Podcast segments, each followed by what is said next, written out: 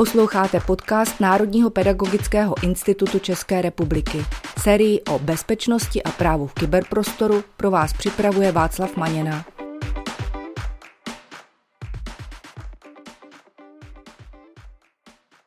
Vítám vás u dnešního dílu na téma Proč je důležité číst podmínky použití v aplikacích, který jsme pro vás připravili s Pavlem Matějčkem. Pavle, vítej. Zdravím tě Václave a zdravím i vás, naše posluchače. Krásný den. V dnešním díle se zaměříme na to, proč by si učitelé měli nastudovat podmínky použití aplikací a další důležité údaje, než začnou aplikaci používat ve výuce. Nemusí jít vždycky jenom o to, že tu aplikaci chtějí používat k tvorbě třeba výukových materiálů. Daleko důležitější je potom další rovina, když chceme aplikaci třeba používat se žáky. No a pokud jsou ti žáci mladší třeba 18 nebo 13 let, tak je těch problémů, na které můžeme narazit ještě víc. To ale neznamená, že by ten dnešní díl byl určený jenom učitelům, protože tyhle ty obecné rady a doporučení se hodí každému, kdo používá nějakou aplikaci nebo třeba službu na internetu. Pavle, když se řekne podmínky použití, to si představí snad každý z nás jako nějaký dlouhý, nudný dokument. Já si představím vždycky takový nějaký dialog, který zkrátka odkliknu a upřímně často ho ani moc nečtu. Proč je důležité se těmito podmínkami zabývat? No, oni ty podmínky často právě vypadají jako dlouhé a nudné čtení, ale to právě něco, co by si správně měl každý uživatel přečíst. Ano, běžná praxe je taková, že to nikdo nedělá, nebo spousta lidí to nedělá a to je podle mě samozřejmě špatně. Eh, co si budeme povídat, je to stejné jako jakákoliv jiná smlouva, kterou někde uzavíráš, když si jdeš kupovat auto, vyřizuješ si hypotéku nebo něco jiného. 45 stránek psaných malým textem a právě to, co je psané tím malým textem, až na konci by tě mělo zajímat nejvíc. A často je vlastně to samé u těchto těch podmínek použít použití. A těch dokumentů, jako jsou podmínky použití, může být i vícero, protože někdy se objevují podmínky použití nějaké služby nebo aplikace. A pak třeba ještě zvlášť stojí samostatný dokument, který se jmenuje jako privacy policy, kde jde vlastně jako o ochranu soukromí. No a často to, o čem jsem mluvil, ty o tom odklikávání, tak to je zase takzvaná EULA, která se často objevuje spíš u programů. A je to vlastně jako End User and License Agreement, kde je vlastně nějaká jako dohoda o tom, co ten software jako může dělat, jaké má práva, povinnosti ten uživatel uživatel, jaká práva má výrobce té aplikace. Často se tam třeba objevuje i nějaké zřeknutí se odpovědnosti, že v momentě, kdy tu aplikaci používáš, ona napáchá nějakou škodu, tak se nad tím ten výrobce může umít ruce a další věci. A zrovna tadyhle z těch hledisek, kdy vlastně vycházíme z toho, že třeba i ty jako uživatel máš nějaká práva a povinnosti, tak je podle mě dobré si to přečíst, protože často se potom stává, že lidé tyhle ty podmínky vůbec nečtou a v momentě, kdy potom vyjde na nějakém médiu nějaký článek o tom, co ta aplikace dělá a co sbírá za data, tak jsou ty uživatelé jako velmi překvapeni.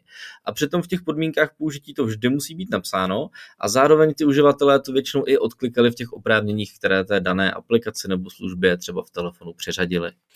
Je pravda, že často je to nějaký opravdu dlouhý, nudný text, který připomíná takové ty tištěné smlouvy. Ale já jsem si všiml, že u takových těch aplikací typu třeba TikTok, které jsou určeny hlavně třeba mladým lidem a dětem, tak eh, tam ty podmínky použití jsou v takové, bych řekl, docela přehledné formě.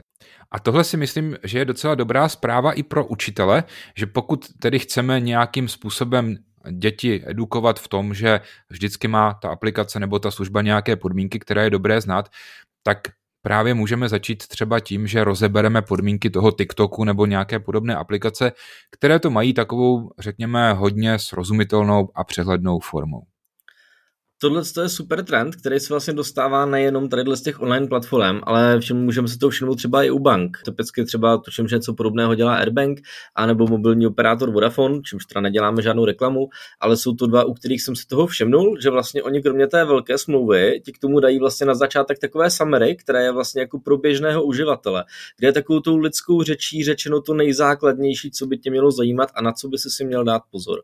A to mi přijde fér. V případě, že máte ty podmínky v té nudné, dlouhé formě, tak tohle je přesně ta nádherná situace, kdy můžete využít umělou inteligenci. Můžete třeba té umělé inteligenci skopírovat ty podmínky a úplně normálně lidsky se jí zeptat. Můžu používat tuto aplikaci, pokud je mi třeba 13 let? Je tato aplikace v souladu s GDPR a takovéhle další otázky můžeš pokládat. Já jsem to sám zkoušel moc krát a musím říct, že tohle je přesně ten styl využití umělé inteligence, který se mi strašně líbí, protože často zkrátka nemáme k dispozici třeba rovnou pověřence, aby jsme se ho zeptali, nebo nejsme odborníci na to právo, nebo je to nějakým způsobem komplikovanější pro nás. No a takhle můžeme krásně využít umělou inteligenci, která, když se jí zeptáme, tak ona nám ten právní text přežvíká a odpoví nám prostě lidsky na otázku. Já přidám i svůj soukromý tip. Eh, je vlastně možné to používat i na to, aby vám udělala jenom výtah z toho textu, anebo si ještě zeptat na otázku, jestli jsou tam nějaké body, které by pro vás jako uživatele mohly být hrozbou a na co byste si měli dát pozor. A ona vám je také docela dobře vytáhne. Ovšem musím se přiznat, u GPT jsem narazil na pemzum textu, které je schopné přechroustat, takže několikrát jsem to musel opakovat, že jsem ten text skládal po dílech. Nevím, jestli se ti to podařilo nějak obejít, ale já jsem třeba narazil na to, že když tam dám fakt opravdu dlouhý text, tak on mi řekne, že to je moc dlouhé a že to musím zkrátit. Je to skvělý nástroj k analýze toho textu, ale neznamená to, že je to neomylné. Můžete si to třeba vyzkoušet sami na dokumentu, který dobře znáte ve škole. Pokud předhodíte tomu četu svůj školní řád, který znáte, tak eh, víte, jestli vám ta umělá inteligence lže nebo to nějak zkresluje.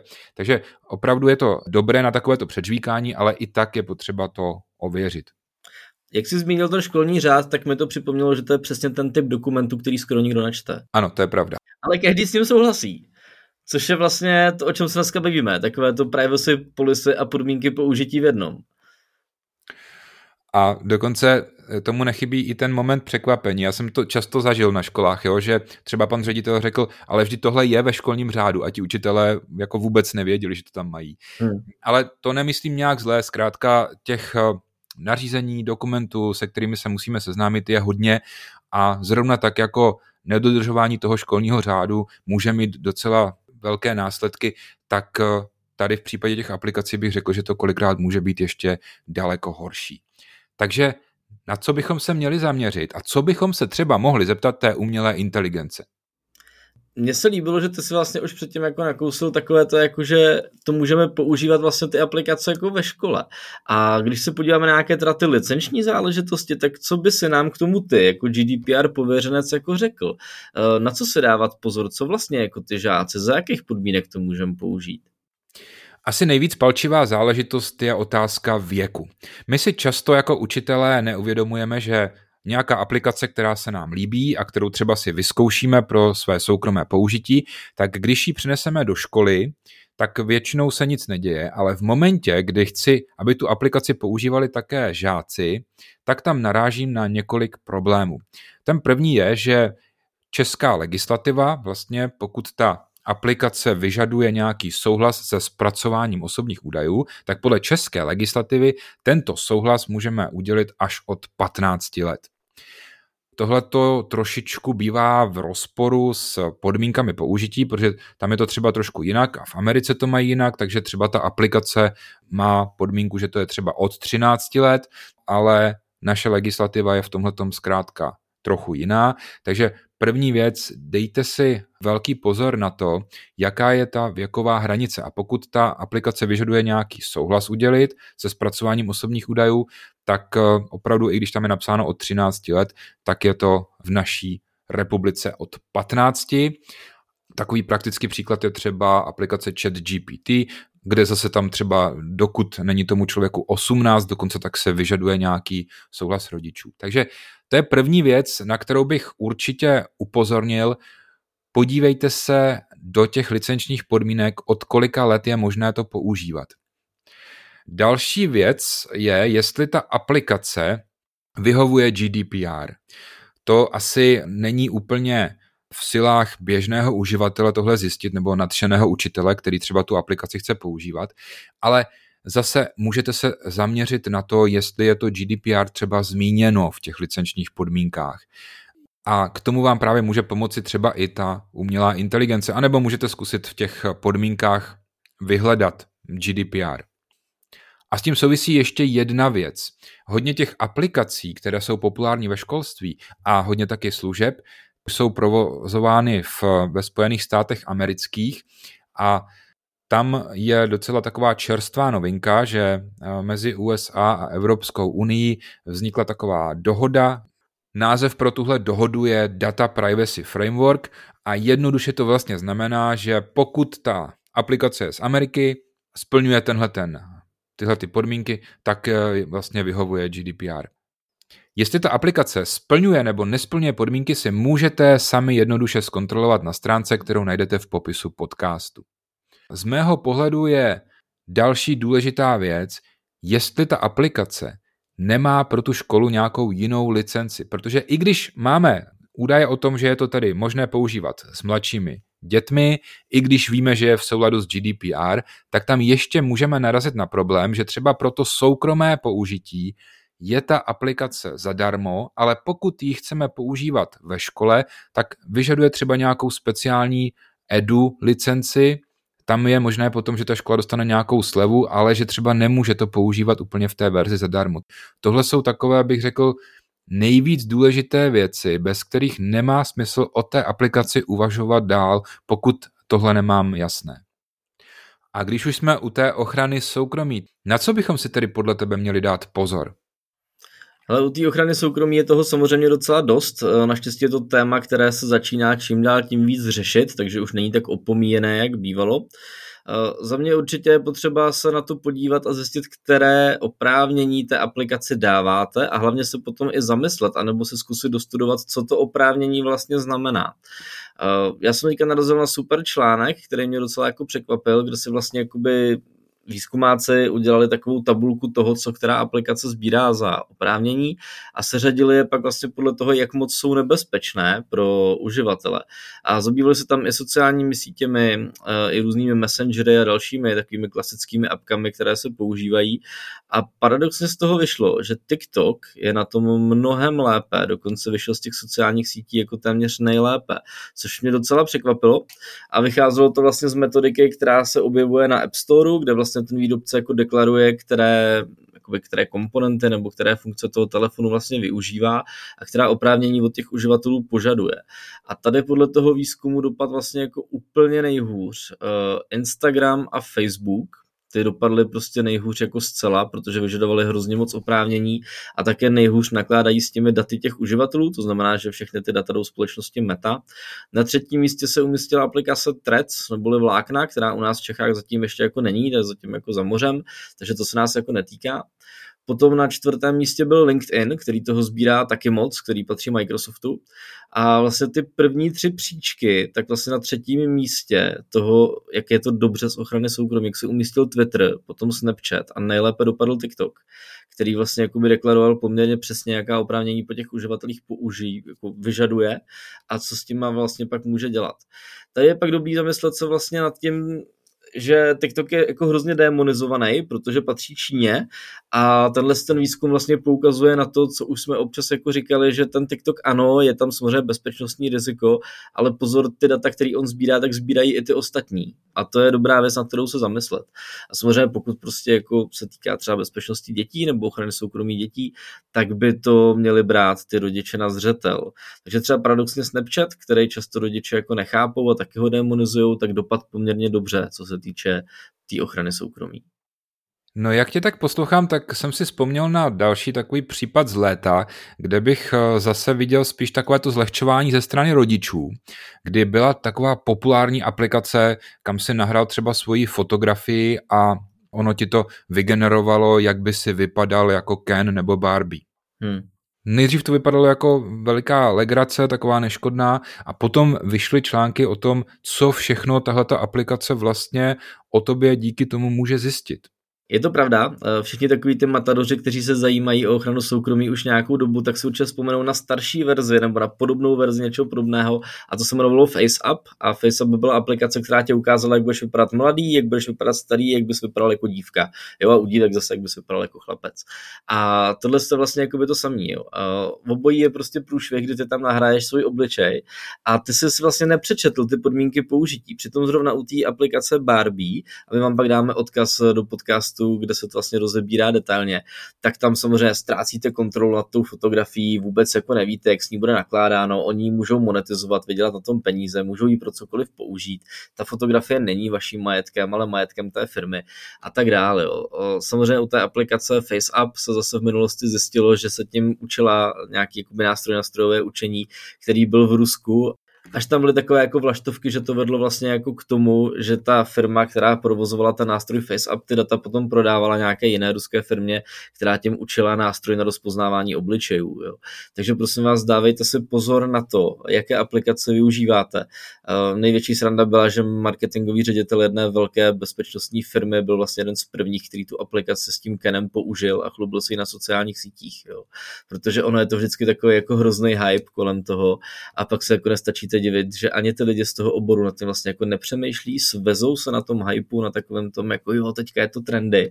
A ten jeho obličej teďka už je prostě někde úplně v pozůstacích internetu, Bůh ví, co se nad tím učí a kdo všechno už ho teďka jako viděl, jaký metadata se z toho vzal, protože co se budeme povídat, i v těch podmínkách použití se často píše, eh, co všechno se s tou fotografií třeba může dělat. A třeba Google má v podmínkách použití dáno to, že pokud mu nedáte GPS souřadnice, které jsou skované v metadatech té fotky, jako jenom údaj o vaší GPS, kde ta fotka byla pořízena, tak Google může udělat analýzu objektů v pozadí a pokud ty objekty pozná, třeba jako když budete mít v pozadí Karlštejn, tak na základě toho může určovat vaší polohu a dál si sestavovat nějakou vaší historii polohy a tak, aniž by vám o tom dával vědět. Posloucháte podcast Národního pedagogického institutu. S Pavlem Matějčkem dnes probíráme, proč je důležité se seznámit s podmínkami použití aplikací a jak to může ovlivnit ochranu soukromí. Pavle, my jsme se bavili o tom, že když ten učitel je třeba nadšený, objeví nějakou aplikaci, tak ji začne používat, kolikrát je to s jeho soukromým účtem. Ale ve škole bychom se měli vyvarovat toho, aby si děti někde zakládali soukromé účty se svými třeba soukromými e-maily, protože nad tím nemáme vůbec žádnou kontrolu. Proto je důležité, aby ty aplikace bylo možné používat i se školními účty. Typicky to bývají školní účty typu Microsoft nebo nějaký Google Workspace. Je tady taky něco, na co bychom si měli dát pozor? Jo, jo, a vlastně krásně nám k tomu přehrával Pavel Hodal, který vlastně na svém webu tybrdio.cz, a zase vám dáme odkaz potom do popisu podcastu, udělal vlastně nějaký krásný článek o tom, že vlastně vy nepředáváte ty údaje jenom té aplikaci nebo platformě, ale ona ji potom sdílí často jako s třetími stranami, jo, ty údaje. A nebo ty třetí strany to naopak zase sdílí s nějakou jinou apkou. A teďka je potřeba se zamyslet jako nad tím, eh, komu všemu se ty data předávají a jestli to tam je vůbec nějak popsané. Eh, Pavel tam řešil trošku jakoby jinou věc, ale přihrává nám to k tomu vlastně jako hezky, protože v Google Workspace teďka bude jako zablokováno předávání dat těch, řekněme, žáků nebo osob mladších 18 let a oni se s nima nebudou moc připojovat k těm aplikacím třetích stran, pokud je ten učitel nebo ten admin vyloženě nepovolí. A jde vlastně o to, že on tam jako píše, že třeba děti používali tenhle ten svůj školní účet k tomu, aby se přihlašovali třeba na OnlyFans, což je de facto, řekněme si, taková jako lehká, někdy těžká pornostránka, plus je tam teda samozřejmě jiný content, ale obsahem jsou často jako nahé fotografie. A nebo se tam třeba taky žáci přihlašovali k Netflixu, objednávali si přes to letenky, jídlo a nebo učitelé chodili k Orkpedu a dalším službám. A tady máme ještě hodně metodické práce jako učitele, protože já si moc dobře pamatuju, že snad na všech školeních, kde jsem se na tebe byl podívat, tak ty vždycky apeluješ na to, aby dospělí lidé, kteří někde už pracují, nikdy nepoužívali třeba svoje pracovní e-maily k tomu, aby nakupovali někde třeba na e-shopu, nebo aby se třeba registrovali v nějakých službách eh, zábavních typu Netflix a tak dále. No a tohle je vlastně dovednost, kterou už bychom měli trénovat ve škole. A tohle nám k tomu krásně nahrává. Je to pravda, často jsou pak z toho jako velká mrzení. V momentě, kdy z té firmy třeba odejdete, že jo, tak potom jako vám tam chodí spousta soukromé pošty a teďka někteří zaměstnavatelé dělají něco, co by se dělat nemělo a tomu se říká, že se zapnou doménový koš a všechny maily, které prostě by měly přijít vám, tak padají najednou do schránky někomu jinému. Ono to má často nějaké logické odůvodnění, pokud jste byl nějaký klíčový pracovník, tak aby ty důležité maily od důležitých klientů někdo odbavil. No ale pokud jste použil ten svůj třeba jako pracovní e-mail k registraci na nějaké třeba jako stránce, která je, řekněme, lehtivá, tak tyhle ty potom zprávy budou chodit dalším jako uživatelům v té firmě. A to vy jako nechcete. A je dobré tohle už naučit i ty žáky. A oni by měli vědět, že ve škole mají používat školní účet a soukromně mají používat soukromý účet. A tohle je vlastně super příležitost k tomu je to naučit. A pokud to neděláte vy, tak to naučíte sami sebe. No a když mluvíš o těch, řekněme, lehtivějších stránkách, tak mám takovou zkušenost, která vlastně koresponduje i s tím, co tam ten Pavel Hodál píše v tom článku. Já jsem to teď taky začal na školách přenastavovat a Pavel tam píše o žácích. Ono to tam vždycky ukáže, na jaké ty stránky se ti žáci registrovali a jaké služby tedy je potřeba povolit. Ale já jsem to nedávno aktualizoval na jedné škole a e, nestačil jsem se ani divit těm učitelům. Takže ono je opravdu možná někdy lepší ten soukromý a pracovní život úplně oddělit i z jiných než bezpečnostních důvodů. Určitě. A pokud jsme si teda teďka teda prošli nějaké licenční důvody a důvody kolem ochrany soukromí, tak se můžeme podívat i na další věci, které v těch podmínkách použití bývají popsané. A jedna z nich jsou třeba finanční aspekty. Já, protože jsem pracoval vlastně jakoby v antivirové branži, tak jeden čas se jako rozmohl takový ten nákup těch předplatných. A některé antivirové firmy, naštěstí teda jiné než ta naše, tak začaly dělat to, že vlastně uživatelům rovnou aktivovali takzvanou obnovu předplatného. Což je zase věc, která je popsaná v těch podmínkách použití, ale ty uživatelé je prostě odklikli, nečetli je a potom za rok, když jim skončila licence, tak se jim najednou z účtu strhlo prostě třeba 1300 korun. A oni se nestačili divit, co to je za platbu, proč to někdo udělal, a pak volali na ty zákaznické linky, byli strašně naštvaní, řekli, jako, jak je to možné, vy jste mi tady strhli peníze z účtu. A ty chudáci operátoři se vlastně hájili, říkali, ale OK, ale vlastně ta aplikace přešla na bázi toho předplatného a vy jste s tím souhlasil. A říkal, ale já jsem s tím nesouhlasil. A oni říkali, no ale vy jste odklikl ty podmínky a tam to bylo napsané. Tohle to je vlastně případ i chat GPT, protože tam, když jsem začal používat tu placenou verzi, tak nejdřív nebyl problém tam dát revolutku jednorázovou na to měsíční předplatné. Potom vlastně to už nešlo, takže teď už tam jde dát jenom taková karta, která není úplně virtuální, nebo ne každá virtuální karta tam jde dát a v momentě, kdy ji tam dáváš, tak vlastně už souhlasíš s tím, že se to bude obnovovat, že ti budou opakovaně každý měsíc strhávat. A tady se vlastně nemusíme ani bavit jenom jako o softwaru, ale třeba i o jiných věcech, jako jsou třeba mobilní služby, internet, prostě konektivita do škol a další věci, kde vy uzavřete smlouvu s operátorem a pokud se rozhodnete ji vypovědět, tak najednou zjistíte, že musíte třeba doplatit smlouvu za celé to období, které už nebudete čerpat a podobné věci. S tím už jste se vlastně určitě někdy podle mě potkali, buď sami nebo ve svém okolí a podobné věci vás můžou čekat i u toho softwaru, takže na to si dávejte určitě pozor. Zatím jsme se bavili o situaci, kdy vlastně já jako uživatel nebo jako administrátor odsouhlasím nějaké podmínky a respektuji tedy podmínky používání aplikace, všechno funguje jak má a není žádný problém. Ale co když třeba nevědomky nějak ty podmínky poruším? Jaké jsou práva a povinnosti uživatele? Na co si tam dát pozor? To je třeba jako hodně zajímavá otázka, protože v těch podmínkách použití jsou vlastně často definovaná i nějaká povinnosti toho uživatele a nad tím člověk často nepřemýšlí. Jo? Většinou ten uživatel má pocit, že vlastně on má jenom jako práva a žádné povinnosti mu nevznikají uzavřením té smlouvy nebo tím jejím odsouhlasením. Často to lidé ani neberou vlastně jako smlouvu, ale ono to tak vlastně je. Já jsem se s tím potkal vlastně u mého kamaráda, který používal eh, vlastně Google služby v takové té soukromé verzi, neplacené a měl tam sdílené fotografie svojí dcery, která tam běhala u bazénu a někdo ho nahlásil, že sdílí dětskou pornografii. A Google se na to asi podíval jenom z nějakého jako hlediska, kde na to koukne nějaký automat. Tam jsou často nějaké detekce na fotografii, že oni vidí, že tam je jako moc té tělové barvy a že tam je něco, co vypadá jako dítě.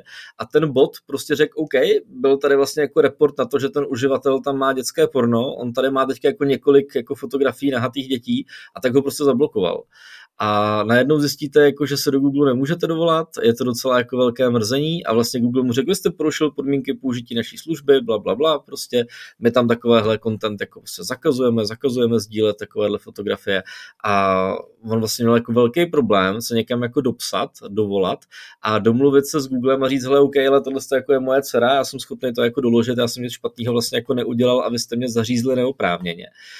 Pak už je to samozřejmě na nějaké jako řešení, které bylo teda velmi zdlouhavé, trvalo mu to pokud vím zhruba tři měsíce, než se mu podařilo ten účet obnovit. A slyšel jsem o podobných historikách, kdy se s váma vlastně jako nikdo nebavil a ten účet vám prostě byl zrušen, jako bez náhrady. Takže dejte si určitě pozor na to, co vy vlastně smíte a nesmíte dělat, protože v momentě, kdy porušíte nějaké podmínky, i třeba řekněme jako nechtěně, ta služba může udělat chybu a špatně vyhodnotit vaše jednání, ale v momentě, kdy si dopouštíte jednání, které může vést k tomu, že by vypadalo jako porušení podmínek, tak ten účet může být buď dočasně suspendován, anebo bez náhrady zrušen, což pak samozřejmě může být problém. A s tím už se setkalo i dost učitelů, kteří třeba tvoří nějaký obsah a dávají ho na školní sociální sítě, protože tam zase někdy může dojít k tomu, že je tam třeba nějaký, řeknu, videoklip, který má nějaký hudební podkres a na ten eh, nejsou autorská práva vyřešena úplně, takže v momentě, kdy to tam nahraju, tak nějaký automat zkrátka vyhodnotí, že tenhle ten obsah je v rozporu s podmínkami použití. To je opravdu něco, co je potřeba si nastudovat a třeba problematika autorských práv to je kapitola sama o sobě. Možná, že bychom se jí mohli věnovat v nějakém příštím dílu. Určitě, my budeme určitě i rádi, když nám budete posílat svoje tipy na témata, o kterých chcete, aby jsme se jim v dalších dílech podcastů věnovali. Takže já děkuji Václavovi jako pověřenci GDPR za jeho rozbor toho, na co byste se měli dát pozor a budu se s vámi těšit u příštího dílu. Naslyšenou. Naslyšenou.